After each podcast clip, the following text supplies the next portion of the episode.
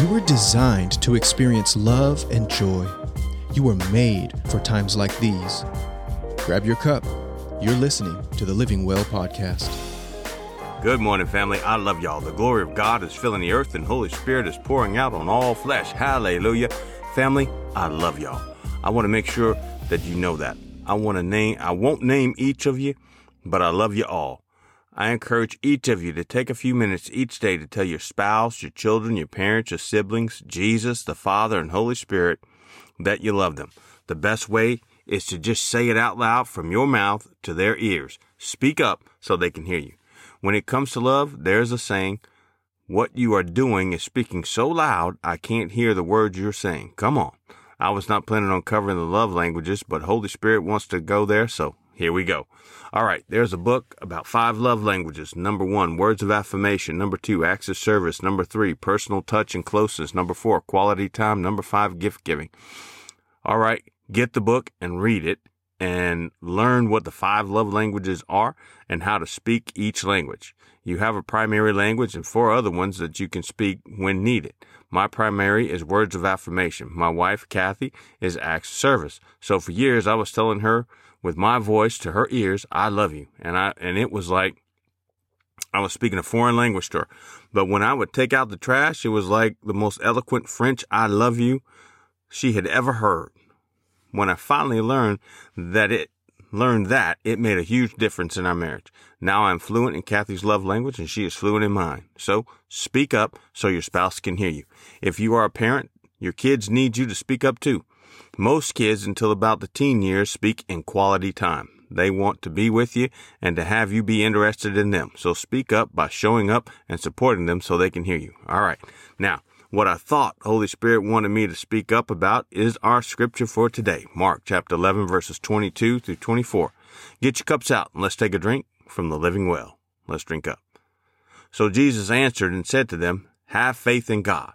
For assuredly I say to you, whoever says to this mountain, be removed and be cast into the sea, and does not doubt in his heart, but believes that those things he says will be done, he will have whatever he says. Therefore, I say to you, whatever things you ask when you pray, believe that you receive them and you will have them. Ooh wee! Come on, somebody. I love, love, love the word of God.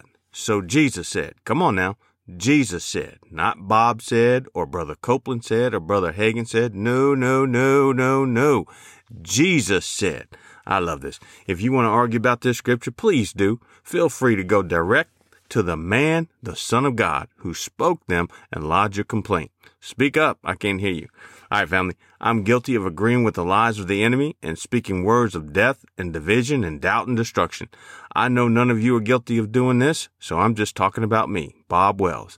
I told y'all I've been waiting for a major breakthrough and I, and it's taken longer than I wanted it to take. Amen. Anybody else ever been waiting on a financial breakthrough or a healing breakthrough or a marriage breakthrough?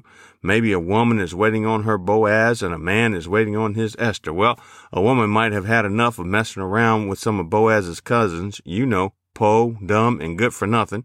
Boaz's cousins. Anyway, men are waiting on Esther because we want a beauty queen that only talks when we hold out the remote to mute the TV. Ooh, I'm in trouble now. Let me get back to the point waiting for the long overdue breakthrough. Well, we have a, we have a few responses. Number one, we can praise God. Number two, whine and complain. Number three, blame God. Number four, just give up and do number two and three as we quit. Well, I was in the process of forgetting the process. Number one, we see it. Number two, we say it. Number three, we hear it. Number four, we plant it. My friend Eric Carvajal sent me a text with emojis of the process. Thank you, Eric. So as I was rehearsing how bad it was and how long it was taking and all these things. I thought it should have been done sooner and sooner, blah, blah, blah. Holy Spirit directed me to the word. Philippians chapter 4 verse 19, Matthew chapter 18 verses 18 through 20, Luke chapter 11 verses 7 through 13. I read those scriptures and applied the process with Luke 11, 7 through 13, and I was building up my faith. I was still whining about it, taking so long, and then Jesus kind of roughed me up. Holy Spirit nicely led me to the Word. Jesus, Big Brother Jesus, some of you are a big brother or you have a big brother, and big brothers don't feel sorry for you. They tell you to suck it up, embrace the suck, stop whining, fight back, get up and stop all that crying and sniveling. Amen. Jesus took stripes by a whip made of metal, bones, glass, and sharp objects. He had a crown of thorns pressed into his head and he was nailed to a cross for us. He didn't feel sorry for me, especially because he showed me that I'm playing the victim and letting a little toddler steal from me and I look foolish in the spirit. A grown child of the most high God letting a little imp make me cry like a baby. This is what Jesus said. Take your authority. I know you have it because I gave it to you. Take your authority and command what's yours to be given to you. Use my word and command what's yours to be given to you. Stand, and having done all to stand, stand therefore. Stop whining. It's unbecoming of a child of the king. That family is a prophetic word from Jesus. Jesus says we are going to face trying times. These are not a give up time. These are not faint in the face of adversity times. No, these are trying times, times to grow and to see the power of the Word of God. What power, you ask? Power to save, power to heal, power to deliver, power to set free. Don't shrink back. Don't be afraid.